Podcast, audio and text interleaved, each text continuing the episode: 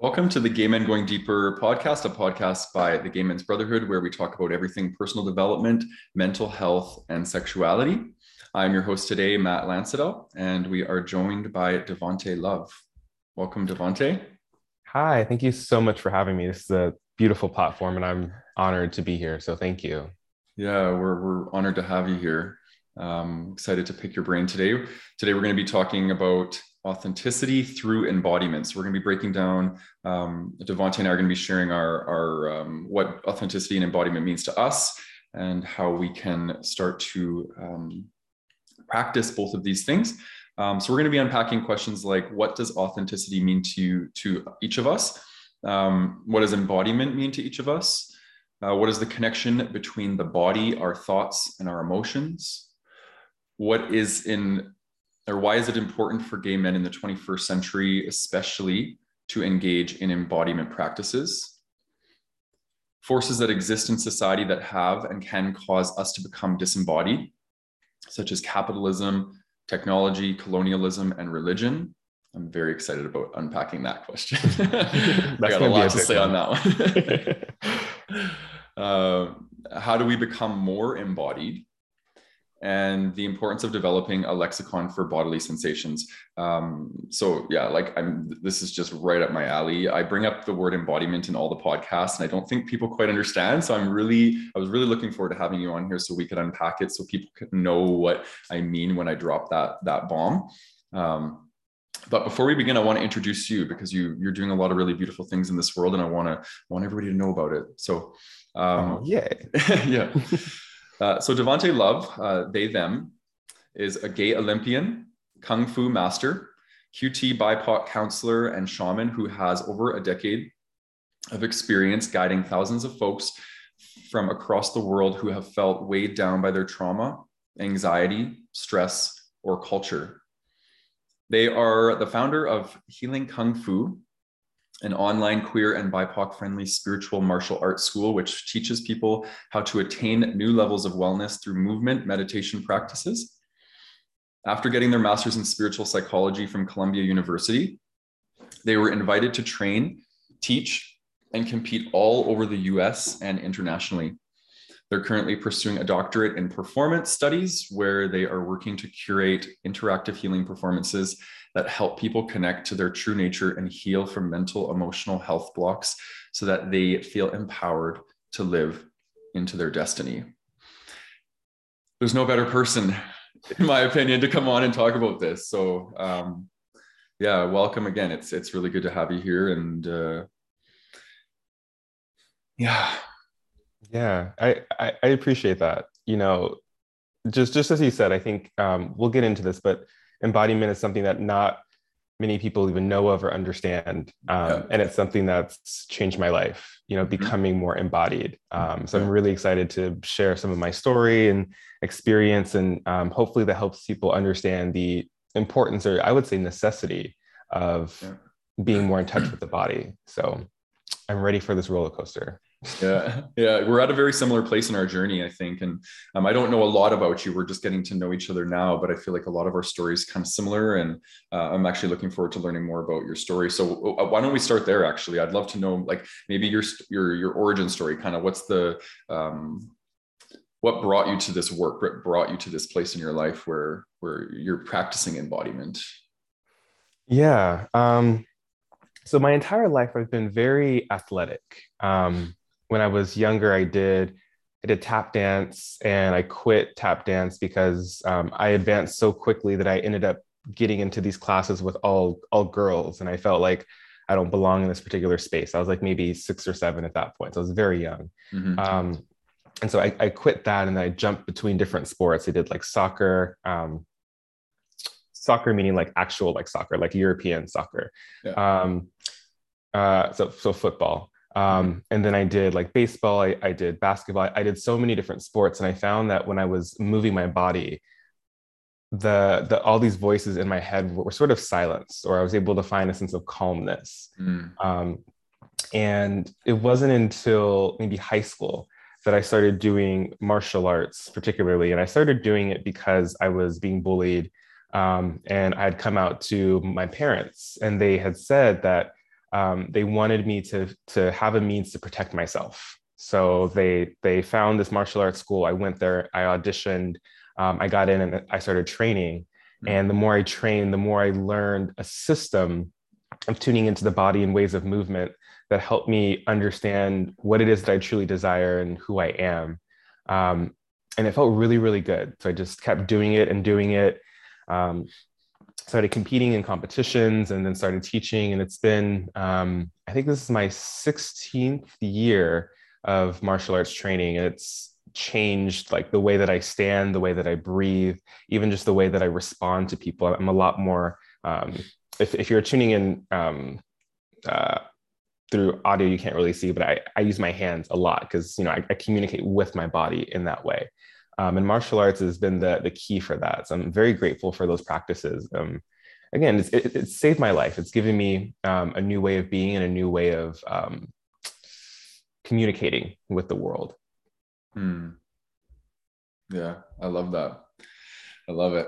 Thank you for sharing a little bit about uh, your path, what led you to this, and I'm sure we'll hear more throughout throughout the episode here as we go. But um, okay, let's let's let's break down uh, the word authenticity because you and I we we did meet before before this to kind of come up with a topic and what we wanted to to unpack together, and we both agreed that authenticity is kind of a buzzword Mm-hmm. right now. My brand is all built around authenticity. So I understand it very well, but it's like, um, it is. It's kind of this word that people throw around. And, and I just think it's important for the context of this podcast that we define it um, in the context to which we mean it. Right. So from, well, I'll start actually. So I, I would say for me, um, authenticity is the expression of alignment. That's kind of how I define it. And, and, um, and, and, and when I say alignment, I mean alignment to what is real and genuine to us. And I think oftentimes we we hide our authentic self because there's shame or there's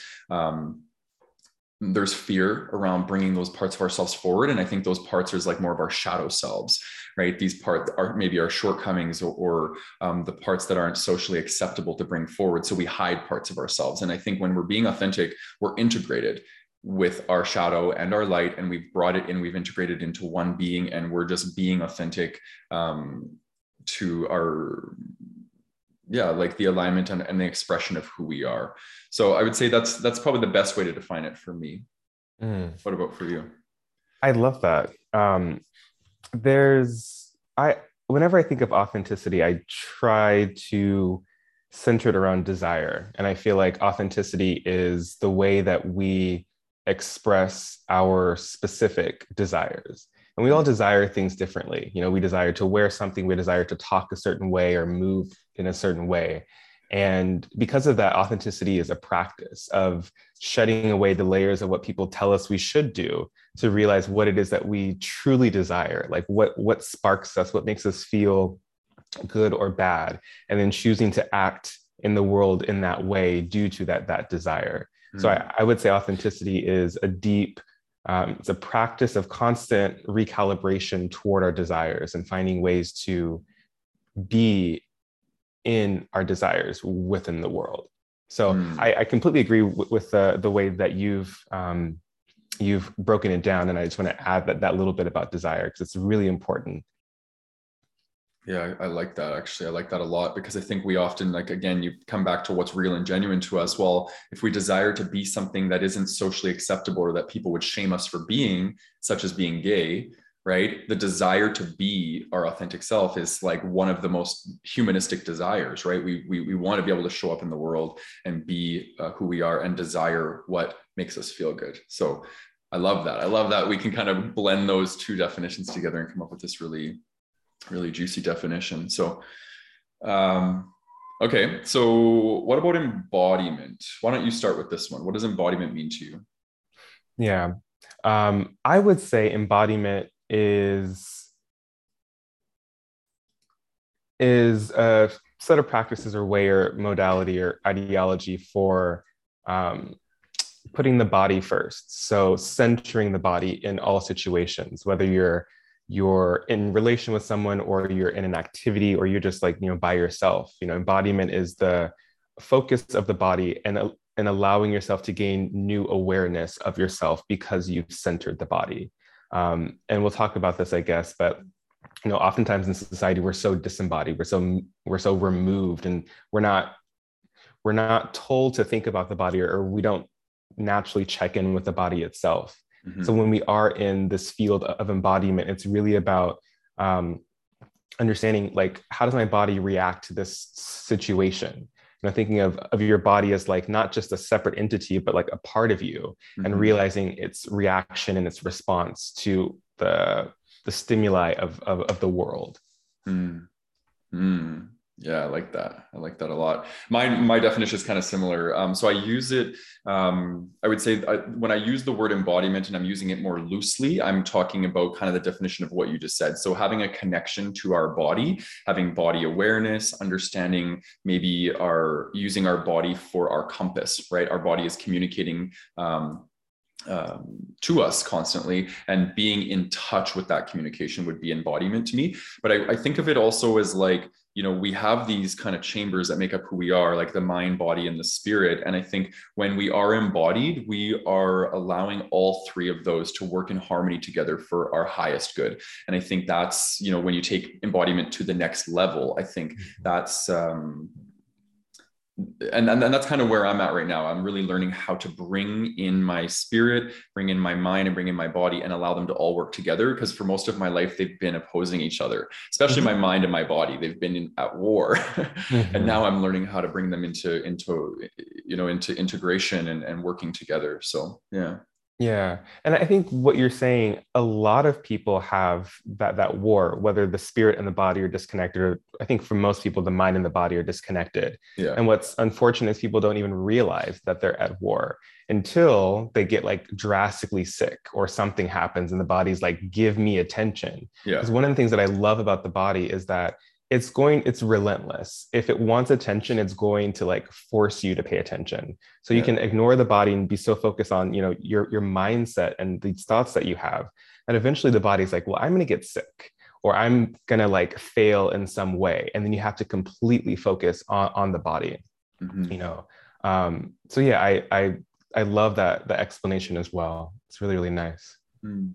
yeah thank you yeah I, I, fully agree with what you're saying too. I think that's been my journey has been um, my mind has been bullying my body um, to do all sorts of things to perform to overwork out to eat certain things. Like and it's just like i'm now learning embodiment by listening just truly just listening. That's that's my embodiment practice. Listen to my body. What does my body want and and learning how to honor that instead of like you know for example like i'm learning how to nap mm. like for the first time in my life okay and uh, it's so amazing like rest is so amazing and um, but for most of my life my body wanted to rest and nap and my mind wouldn't allow it right so that's a perfect example of like when we say we, we're at war with ourselves or we're bullying our body it's just simply not listening. It's it's ignoring the whispers that the body you know and the whispers suddenly turn into like you know screams and yells. It's like and we get disease and injuries and these sorts of things. So the body will always win. That's what i always say right? It will it will. At, at some point and maybe maybe at the point where it's too late and then the body's like okay i've, I've completely taken over. And then i i would say for myself there have been points where my body would literally shut down um, like I, I, have a specific memory of when I was um, training in China. I, I lived in China for about four years and I trained in martial arts um, there. And there was one point where I was just so in my head about like what it is that I needed to do, who I should be listening to, how I should be comporting myself in these situations with different people. Because mm-hmm. um, I'm in a culture that I'm familiar with, but it's very different from from what I'm used to. And I just kept like being in my head. And I remember one point I got out of the subway and my body was like, nope. And I just like fell down to the ground. And I was like, mm-hmm. oh my God, what's happening? Nothing was wrong with me health wise, but my body was being so ignored. And at that mm-hmm. point, I was like, okay, I cannot not listen to my body at this point.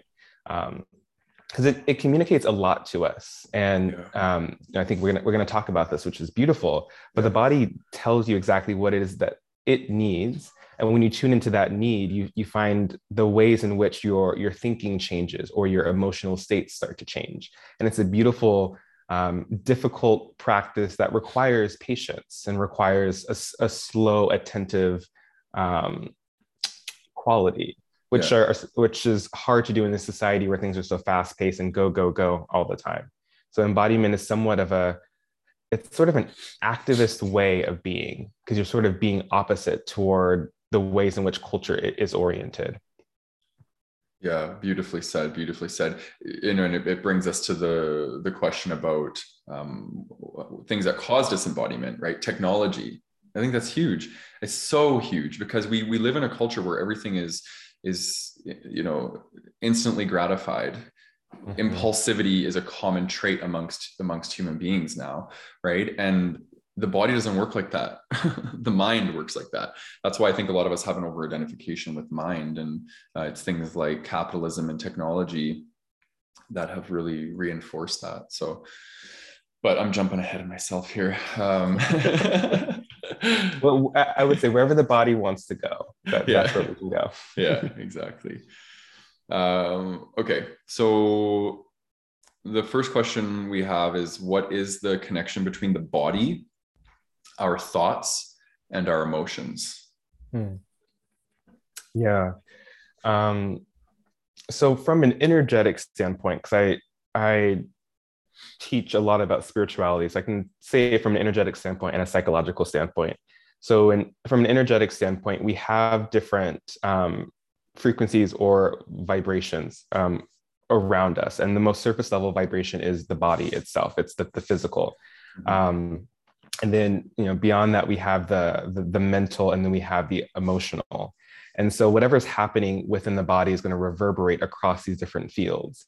So if I'm feeling a pain in like my kidney and I allow myself to tune into that, I realize that, that there's thoughts that are associated to that. Um, usually thoughts around like worthiness or, or unworthiness, whether or not you belong in, in a certain space. Mm. And then once you start to tune into those thoughts, there's emotions that are associated with that. So maybe there's anger because you've never felt like you belong in a certain space. Mm-hmm. Maybe there's just sadness because you you want to feel comfortable, you want to feel worthy within a specific context.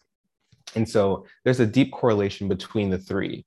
Um, and it's very interesting when you start to do like embodiment work, you start to realize exactly how one influences the, the other two. And even you know people talk about changing their emotional states. And the way that you do that honestly and truly and fully is tuning all the way down to that to that more the most surface level is the body. And shifting the way you move or shifting your connection or relation to the body. And that changes the way that you think about things. And it changes the way that you um, feel about a certain situation. Mm. So there's a direct correlation, and you know each of them um, speak to each other. Mm-hmm. Um, and again, it's really unfortunate how they're so disconnected. Um, there's different modalities of therapy which I've um, trained in and I've I've done, which I didn't really connect with very well because it's so on the the mental level of just changing the thought mm-hmm. i can change the thought but my body is still going to ache or that emotion is going to still be pervasive and still come within me yeah. so we need to really look at these things on all three levels and that's when change true change and transformation happens yeah that's that's um that's bang on and i think you know I, I, get the sense we both practice similarly because you know i i'm trained in in cbt I, am assuming that's what you're talking about um, mm-hmm. cognitive behavioral therapy and i'm also trained in dialectical behavioral therapy and DBT is a little bit more trauma informed, but CBT is definitely not trauma informed, and that's mm-hmm. where I struggle. And um, I always, for my, for my own journey, um, you can't heal trauma by intellectualizing, by moving through the mind, right? Trauma does not live in the mind. The stories of trauma live in the mind, but the trauma itself lives in the body. And I think for me, um, I experienced trauma as a child. And what happened was I learned uh, how to dissociate. I learned how to get out of my body because it was too mm-hmm. intense. I took refuge in my mind and I spent most of my life in my mind. And um, it becomes exhausting. And it's like you're you're literally running in a hamster wheel when you're trying to heal from your mind. And so you know how i would answer this question is that if we want to connect with our emotions we need to be embodied we truly need to be embodied. And especially if we want to connect to our emotions for a healing purpose for example healing trauma or working with shame wounding we really need to be embodied for this practice. And you know this is the, the last three years of my life is is learning present moment awareness learning embodiment and guess what happened from from starting to practice these things I healed. I healed my trauma. I connected to my divine feminine. Um, you know, all of these beautiful things that happen through the practice of embodiment is is it's been life changing for me. Mm-hmm. And um, so, yeah. Hopefully, I answered the question. What is the connection between body and thoughts? Yeah, yeah, I yeah, yeah. I, I, I definitely think you did, and I think to add to that, um, there's so much that's happening within the world and we are we're sponges whether we're aware of it or not. Um, you know you, you walk down the street and you're absorbing the sounds of the street. You're absorbing the, those those billboards that that you're seeing. Mm-hmm. and so so much of that is being seeped into your system and and your body stores it all. And we're, we're we are pieces of nature. We're aspects of nature and we absorb everything that, that's around us. So it's somewhere stored in the body and sometimes we're so focused on the mind and, and the things that we're thinking and of course, we can change the, those particular thoughts, but again, everything is stored in the body somewhere in, in some way. And so it's not until we tune into the body that then we're able to realize the ways in which we've absorbed things into our own behavior and our actions. And then once we move through that, once we gain that awareness, we can then consciously choose how to move forward. Mm. Mm. Yeah, I love that because that's basic. That's exactly embodiment right there, right? Tuning into that and uh, and allowing it to kind of guide us. It, it really is, you know, the body is the compass, and I think, you know, I always say like emotions are messengers of need, and they are the things that are guiding us to everything to our desires to our needs to our fears our worries all that emotions are are the compass and when we're not embodied we're not connected to our emotional body um, at least not in a deep and profound way. And so we're, we, we, we're not accessing our compass, right? Mm-hmm. And I think uh, for me, when I started to connect with my emotions and feel my emotions is when I started to align to my soul purpose because that's what the my compass my emotions is what is constantly guiding me to my soul purpose right mm-hmm. um, so yeah it's just been life changing for me to to connect with this part of my being it definitely is. It's uh, I'll just say really quickly, it's been yeah. the, the same for me as well. Um, you know, I, I used to be really deeply socially programmed in terms of like doing things in order to please other people or just to make myself seem um, not like I'm problematic to to to the world and to the people that are around me. And when I realized I, I was taking on all of these social cues of like literally how to walk, how to speak, um, how to dress myself so I don't appear to be too frightening to other people. Yeah. And when I realized I was like so in my head in that way, like I, I felt my body just be really angry at me for like, you know, you have this this need to express or be in this way, but you're not doing it. And again, around that point, my my body started to fail. I started had to have really weird like sicknesses that that started to come in. Um, because the we, we keep saying this, but the the body will prevail, and if the body wants something, it's going to get something until you listen to it. Yeah, yeah, exactly. Yeah, the body um, or the mind might win the battle, but the body will win the war. That's mm. that's my experience. Of, I love that. yeah. Um, there was something I was going to say, but it it just evaded me. But it, it, I'm sure it'll come back if it's meant to be shared. Um, okay, so does that question feel complete for you? Is there anything else you want to share on that one? It does. It does. Okay, feels good. Okay, good. Okay, so let's bring it into the gay context. So, what is or why is it important for gay men in the 21st century, especially, to engage in embodiment practices? Um, this might bleed into the next question a little bit, but okay. we live in a time where you know we're inundated with so much information, um, and information comes in different ways. It could be um, just the the media and the ways in which we see um, gay men in different TV shows or movies. Um, the the news and the way the news is talking about uh, queerness or or even like porn and porn giving you sort of a step by step instruction as to how to please a certain person, mm. and so we're inundated with all this information, and if we're not embodied, this information becomes sort of a, a recipe for how we exist within the world. Mm-hmm. But is that recipe something that actually tastes good to your soul, to, to your unique self? Mm-hmm. And I find that um, from my work with a lot of gay men in particular, like a lot of folks are disembodied and you know, they don't tune into their body. And so they go into actions that are almost not are almost are compromising their own personal desires. Mm. So if they desire, let's say, authentic, deep connections with with other men, um, but they haven't tuned into like that particular feeling in the body, they might go to what what culture or what society says is you know authentic connection with men, and oftentimes that results in like casual sex or it, it, results in these sort of like baseless sort of shallow conversations mm-hmm. and i think it's really really important for us as as gay men to take that time to be again to be activists and listen to what the body wants mm-hmm. and act accordingly um, and the, the hard part about that within within gay culture is gay culture is unfortunately very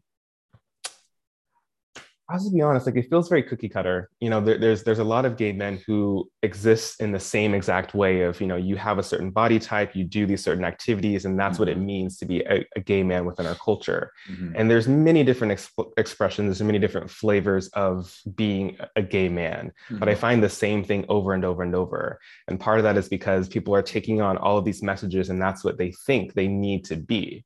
But if we were to tune back into our bodies, we can realize, like, oh, I actually don't like to have this sort of body type where I have this like really ripped six pack and, and these like big old muscles. And maybe that's not what my soul wants. Maybe that's not how my body wants to actually move about in the world.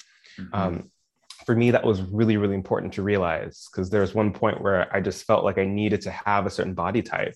And then I was like, you know, my body wants to just sort of slip through the air in the most like precise and clean way. And having really a really chiseled body with big old muscles doesn't allow for my own in, in sort of a poetic sense. It doesn't allow me to, to do that. I feel like I'm sort of, you know, blocking the air as it's coming through me. So mm. I, ha- I, have a more toned body, and that allows me to kind of just like slip through space. Mm. And when I have this kind of body, it feels really, really good to me.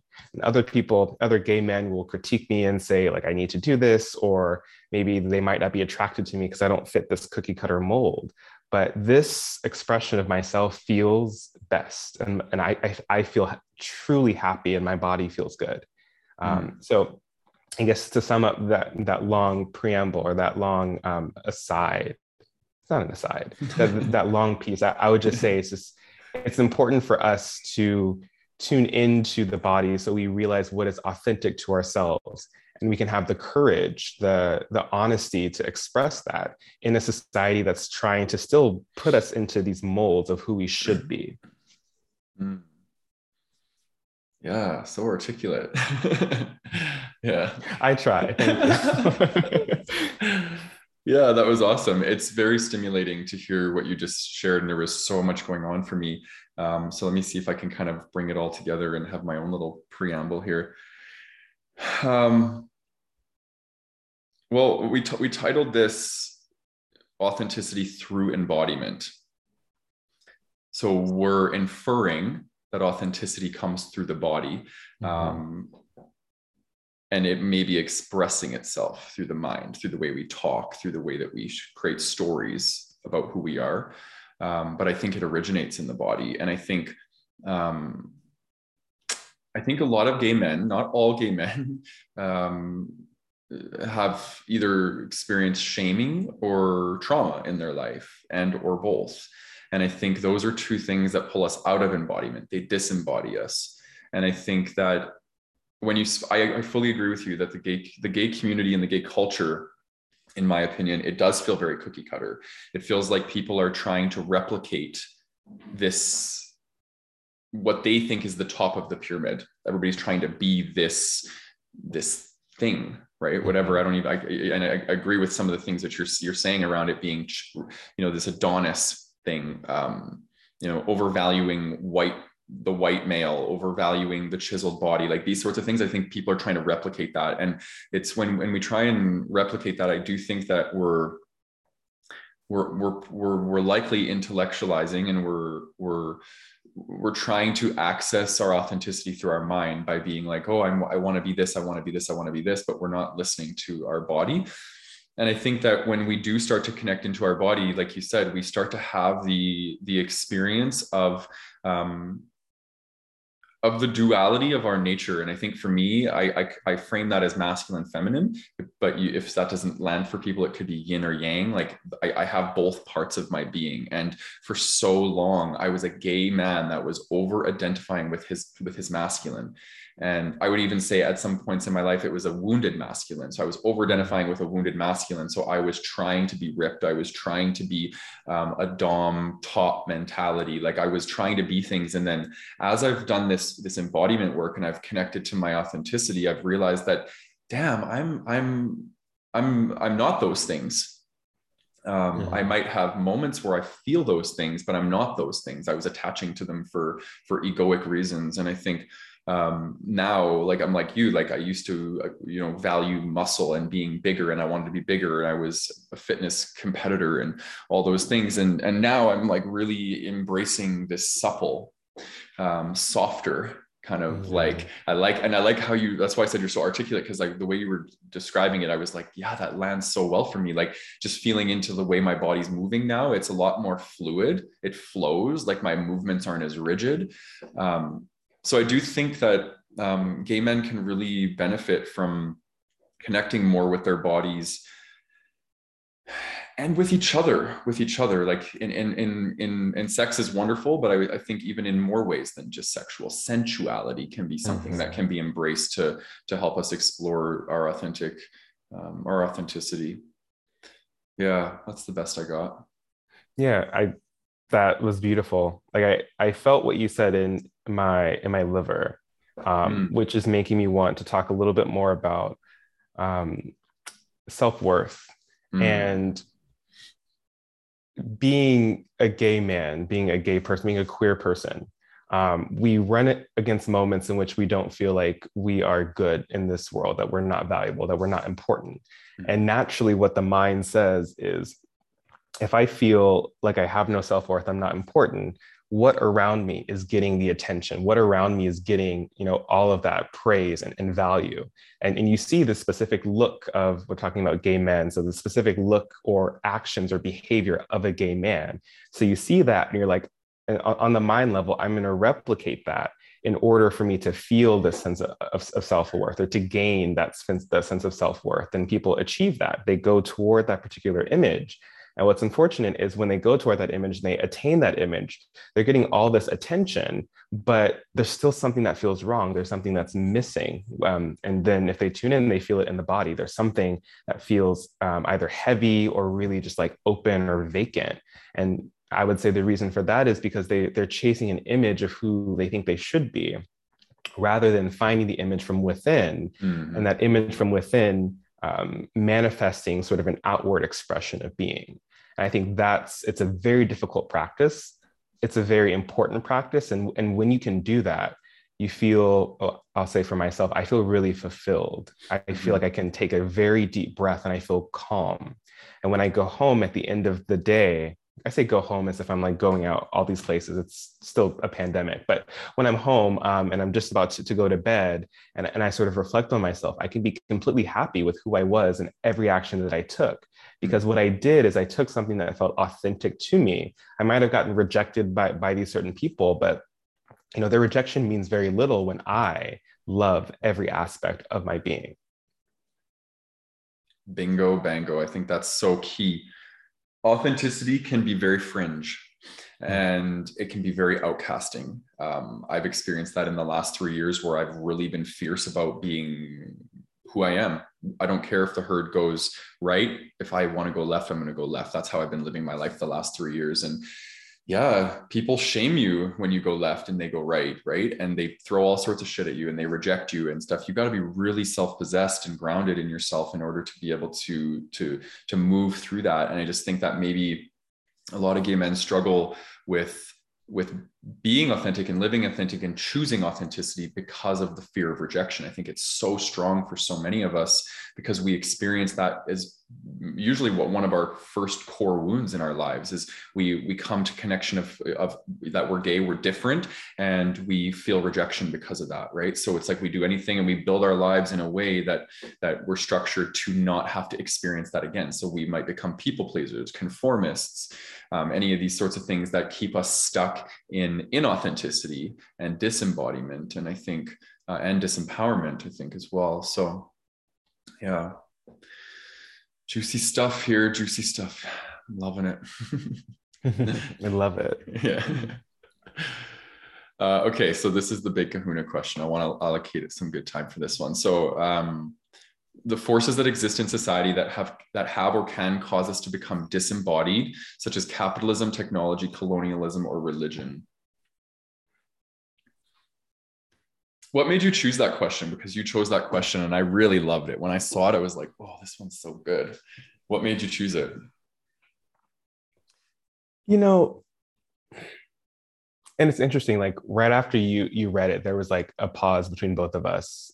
There was like this like very like quiet pause and it's because i would say it's because those topics are heavy. Mm-hmm. you know those topics make up our society um, and so, because these topics make up our society and they're causing us to be disembodied or they're taking us away from our body, it just goes to show that our culture is designed in a way to disembody us. Mm-hmm. Um, and within the, the, the mechanisms that I teach, I talk a lot about these different forces and um, how we can combat them, how we can. I keep saying the word activist. I think it's because I'm pulling in the activist archetype lately, mm-hmm. um, but how we can be activists and like push back against these things. And first, we need to be aware of what these things are and how they're trying to pervade our system, pervade our our emotions, our mind, our bodies. And then once mm-hmm. we realize that, then we can push back from the body.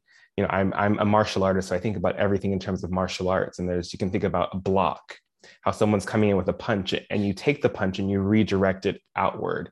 And and that's what i try to do with these different forces. So um, capitalism for example is i think one of the one of the things that deeply disembodies us that we're not as conscious of.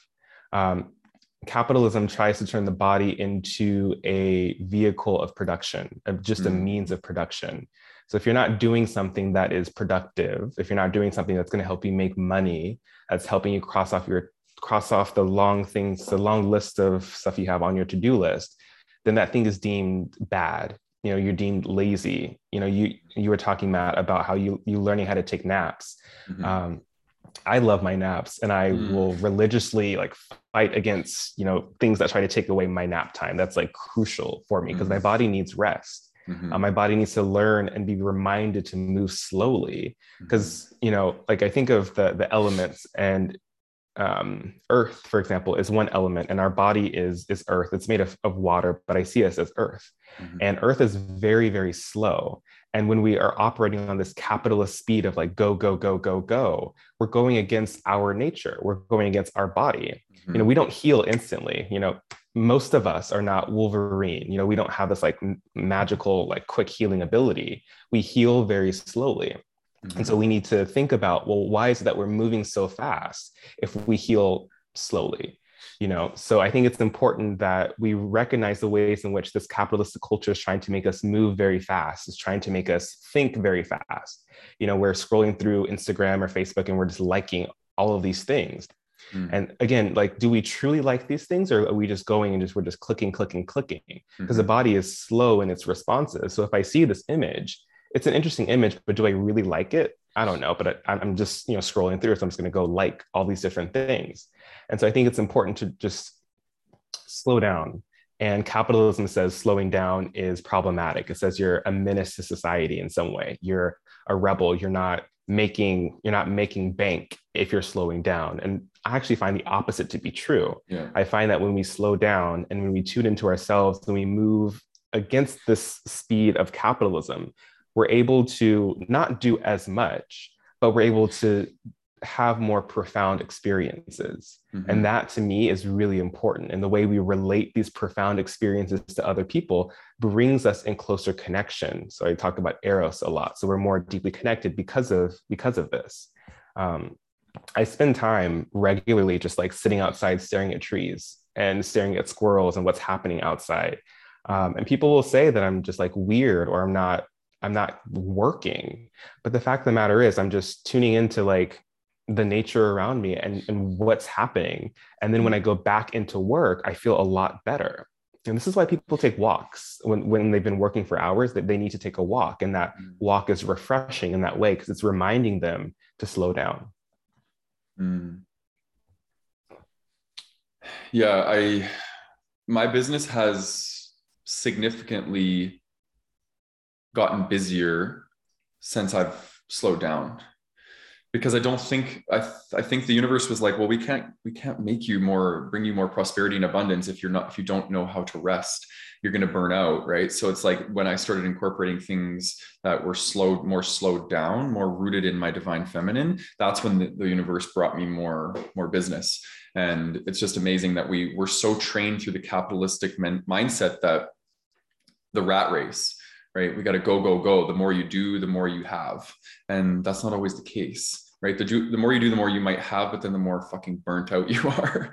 and then you mm-hmm. can't enjoy what you have because you're hospitalized for, you feel like shit, you got adrenal fatigue, right? And that's been my life story at certain points in my life as well, is it's just like, you know, pushing forward with this, this, this masculine energy inside of me. And it's just like, it's just, it's a recipe for, for disaster but I, you know, I'm I'm really moving through a lot of. Um, I'm also bringing forth the activist archetype for the first time in my life. I've never given a shit about activism, and I, I really could care less. I'm very much an individualist. I stay in my own lane, and now I've been impacted by certain things with the pandemic that I'm like, you know what? I've really um, learned to speak up and I've learned to value my bodily autonomy and my sovereignty in such a significant way and valuing freedom in such a significant way. And it's made me realize that the way that our that that our our system is set up, and I'll speak specifically for an example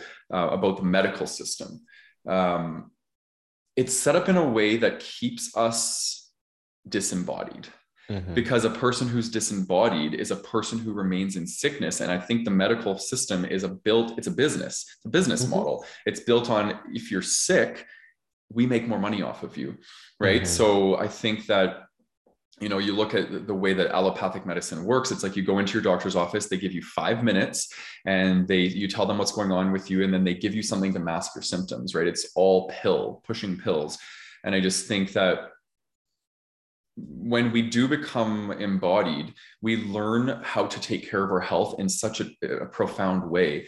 And that might still be allopathic medicine, right? But we learn how to take charge of our health, right? Yeah. And I think now we're outsourcing our authority, our agency, and our sovereignty to doctors and like being like here here take take all of my power and tell me what i need to do with my body well, when we mm-hmm. become embodied, we know what to do with our body. We listen, we tune in, and we're like, oh shit, yeah, I'm, I'm eating too much sugar, or I'm not doing enough exercise, or I'm not doing these things. And we start to get this awareness. And I think for me, um, I've always been fairly body aware. Um, because of being athletic and stuff. But when you become embodied, it's like you become emotionally body aware. And I think, uh, again, when we have that compass and it's online, then we're guided to what we need to do. So I just think that, you know, embodiment is also going to connect you to your health and allow you to take charge of your health instead of outsourcing it to a doctor. Mm. I I love that you, you, keep throwing out these like very pithy phrases that just like land so hard. That's just mm. absolutely beautiful. Mm. Um, and just as you said, like when we go to the doctor, a lot of us give away our autonomy toward this this expert, this person who is trained in in medicine in some way.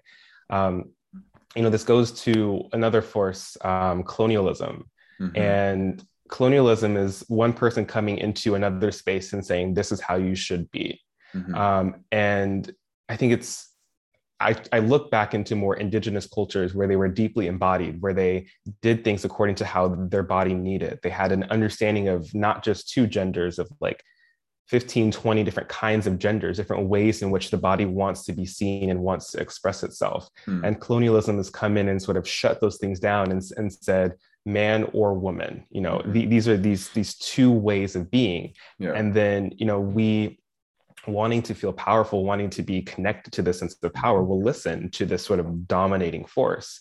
And so I think it's um, when I think about colonialism, um, there's many different ways in which we've been colonized um, to where we lose sense of our own our own body. And I think this kind of also connects to technology, but information also colonizes the body. Um, when we get inundated with information, we think this is what we want. Um, when I look at and when I'm, you know, the Google al- al- algorithm is very clever and very, you know, good at making me think that I want something, but I, I don't really want it. I don't want that lamp. I don't want um, this special sale for for this pizza place that's like right next door. You know, I don't really want these things, but when I see it, then all of a sudden I'm having some sort of reaction where I feel like I want it. But when I tune in and get more embodied, I realize this is not what I want. Mm. Um, so I think it's important to realize the ways in which I'll say specifically now information is colonizing. We're being mm-hmm. colonized mm-hmm. by information. And so this is why people take breaks from like social media or um, they they they're very careful with, with what they're watching. Um, I have friends who like will only watch like HBO Max or only watch Netflix, and that's a way that they're trying to mitigate the ways in which information is colonizing them. Mm. So we mm. have to be very careful with how we utilize technology um, before it like uses us. Mm-hmm. And unfortunately, I don't think our brains have caught up to the speed of technology technology has mm-hmm. grown vastly in the past 20 or so years mm-hmm. and the mm-hmm. human brain is doesn't grow that quickly you know so our brains have not caught up to the speed and this to all these like connections that technology is bringing us mm-hmm. and so we're becoming disembodied the brain doesn't know what to do so the body doesn't know what to do and then we're just sort of overwhelmed yeah. and when we're overwhelmed we're easily to be manipulated and I think that's deeply problematic. So we need to become more embodied, slow down, become embodied. So we're not manipulated by all this information, by all the external world that's trying to tell us what, what we want or who we need to be. Mm-hmm. Uh, I'll just say very quickly, like that's something I realized. Um, I, I don't watch much porn. I never really have. But when I was younger and I did watch porn, there's all these little pop-ups that that that would come, and I had to click out of the pop-ups, you know, in order to enjoy my, my porn time. And every time I realized these pop-ups are like, I'm like, I want this thing, I need this thing. Um, but I don't. The fact of the matter is, I'm, I'm in this moment where I'm trying to feel pleasure uh, within myself. And then all these things are telling me, you know, there's these beautiful sales and all these things that are happening. And I and I, I paid a lot of extra attention to that because in those moments we're most vulnerable um, so anyone who, who watches porn, um, in those moments, I think we're most vulnerable to our desires, our bodies being colonized. So just be careful with the things that are happening when you're enjoying your your me time. Yeah, yeah, that's such good wisdom to share. I fully agree. I fully agree. Okay, we got about 10 minutes. Um, so I want to get these uh these I know time's flying. I knew it would though. It, though. yeah. Yeah. Uh, okay, so how do we become more embodied? I think this is we need to give some meat here because I think people are gonna be like, well, damn, this I want to become embodied. How do we do this? So what are what are what's maybe a couple of your favorite tips on, on teaching people how to become embodied? So I look very closely to nature as my mm-hmm. examples for, for how to be. Because again, we are nature. Um, we forget that, but we are. Um, so what I tend to do is um, I'll go outside and, and I'll look at a tree and I'll mimic the way the the tree is moving. So I'll like put my arms up like like the the, the branches and I'll kind of sway in that way. And when I do that, when I mimic these aspects of nature or pretend to be a squirrel or I pretend to be a dog in some way, um, it gives me a sense of like how is the body moving in order to become this particular shape, and what sort of pain or what sort of ecstasy do I get from this? Mm. Um, I think honestly, this is one of the reasons why yoga is so popular Mm-hmm. Like yoga puts the body in certain positions that replicate nature. And yeah. when, when we're in these positions, we have these profound insights of like, wow, I have not been um, giving my partner enough attention, or wow, this aspect of work is really making me feel uncomfortable. Mm-hmm. Um, and it's because we're, we're mimicking these, these structures within nature itself. And then it gives us a chance to kind of tune into, well, what feels good or what does not feel good to the self. So my, my first thing is is to you know mimic nature itself, like literally put your body in these shapes and you know move in a certain way or breathe in a certain way as something else to kind of really understand what is authentic to you, what is unique and what is good for you. Yeah. Um, so that, that's kind of the main thing that I do within my, my work is like teaching people how to move in that way. Um, there's something else that I would say is to um, work to become more sensitive. Um, mm-hmm. We're often very desensitized because we're overwhelmed with certain things, but we need to practice being more sensitive. And when we're more sensitive, we can then tune into and understand what exactly is the body trying to say. So realize that there's this like pulsing sensation every single time my, my boss says something, mm-hmm. or realize that I feel like I'm being stabbed in, in the shoulders um, every time I walk through this particular grocery store. And so the more we tune into these different sensations, we become more sensitized. And then we realize the ways in which the world is trying to impact or the world impacts our specific way of being. So I guess to, to keep it short again, to, to mimic the structures around us, the natural structures around us, and then contemplate how those um, movements inform the way that we want to be authentically, um, and then to sensitize ourselves and be aware of these sensations that are coming up in the body at all times. Mm. I couldn't have answered it better myself. You know, do did you know that I do a work in sensitivity? No, I That's did amazing. Not. That's so. My two businesses are one is uh, working with highly sensitive people and empaths, and my other is um, working with gay men. So I, uh, so oh. sensitivity is something that I understand very well. I'm highly sensitive. I'm empathic, and I think you know learning how to manage sensitivity and become more sensitive, I think, is so important. And mm-hmm. I, view, I view sensitivity in so many different contexts, but I think oftentimes people attribute sensitivity to like being hurt easily, but it's not. It's a perception and being finely attuned to yourself and your environment. And I just think that it, that's everything. If you want to become more embodied, become more sensitive and um, and and connected. Um, yeah, I, I, I use the word um, to, to move towards more embodiment. The word grounded, groundedness. Um, and I, I do a lot of work with tree energy and um, I love trees. I've been obsessed with trees since I was a kid. And um, it's been one of the ways that I've learned how to ground myself. And through, through grounding myself is how I've learned to connect to my body because groundedness means coming out of the mind, down into the body, down into the earth. And um, so I would say anything that's going to bring you groundedness might be earthing, you know, taking off your, your, your, your socks and shoes and standing on the grass or on the soil and kind of just feeling the earth. Um, it might be hugging trees or um, anything like that. Um, but oftentimes people come up against the mind right when we to, when we do try to move towards embodiment um, we come up against the mind because we've been so addicted to thoughts and thinking that the mind is louder than the body so we need to have a practice that's still that that that that controls our concentration or our attention because you know i think the um,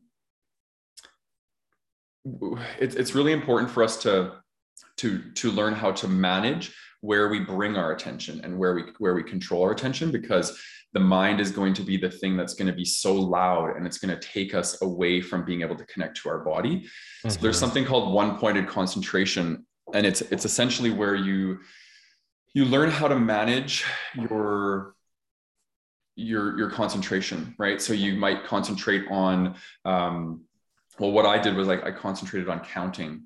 Um, so just one to 10 10 to 1 1 to 10 10 to 1 and when your mind wanders you bring it back. So you're learning how to um, play with your attention uh, because I think oftentimes people think that they they, they want to bring stillness to the mind, but you can't really still the mind. At least in my mm-hmm. opinion, the mind is meant to be running wild and and and be constantly thinking but we need to learn how to pull our attention away from the mind and into the body.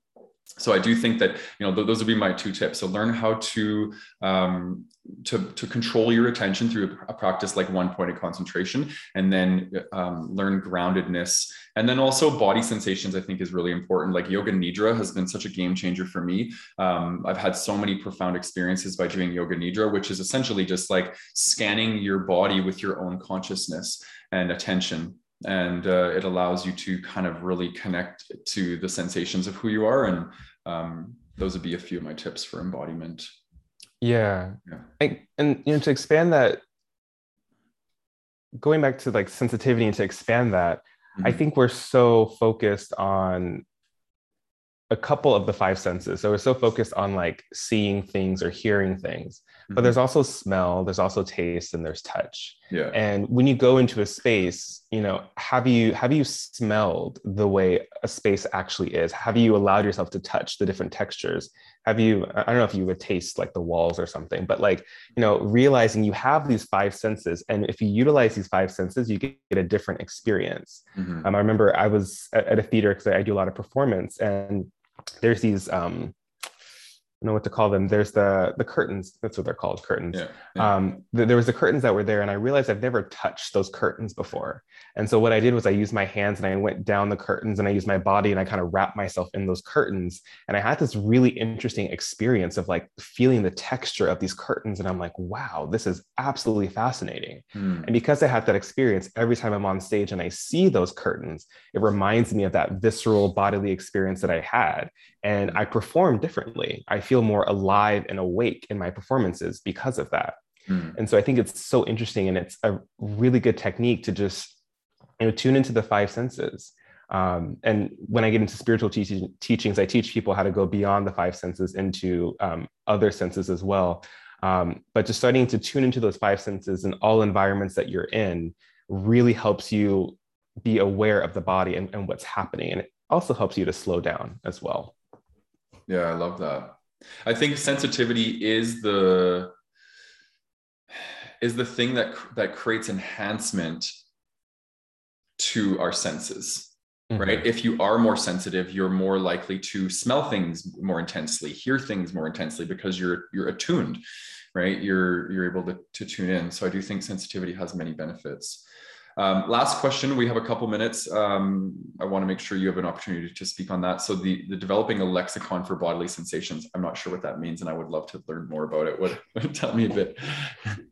Yeah so I think I spoke about it a, a little bit but i think okay.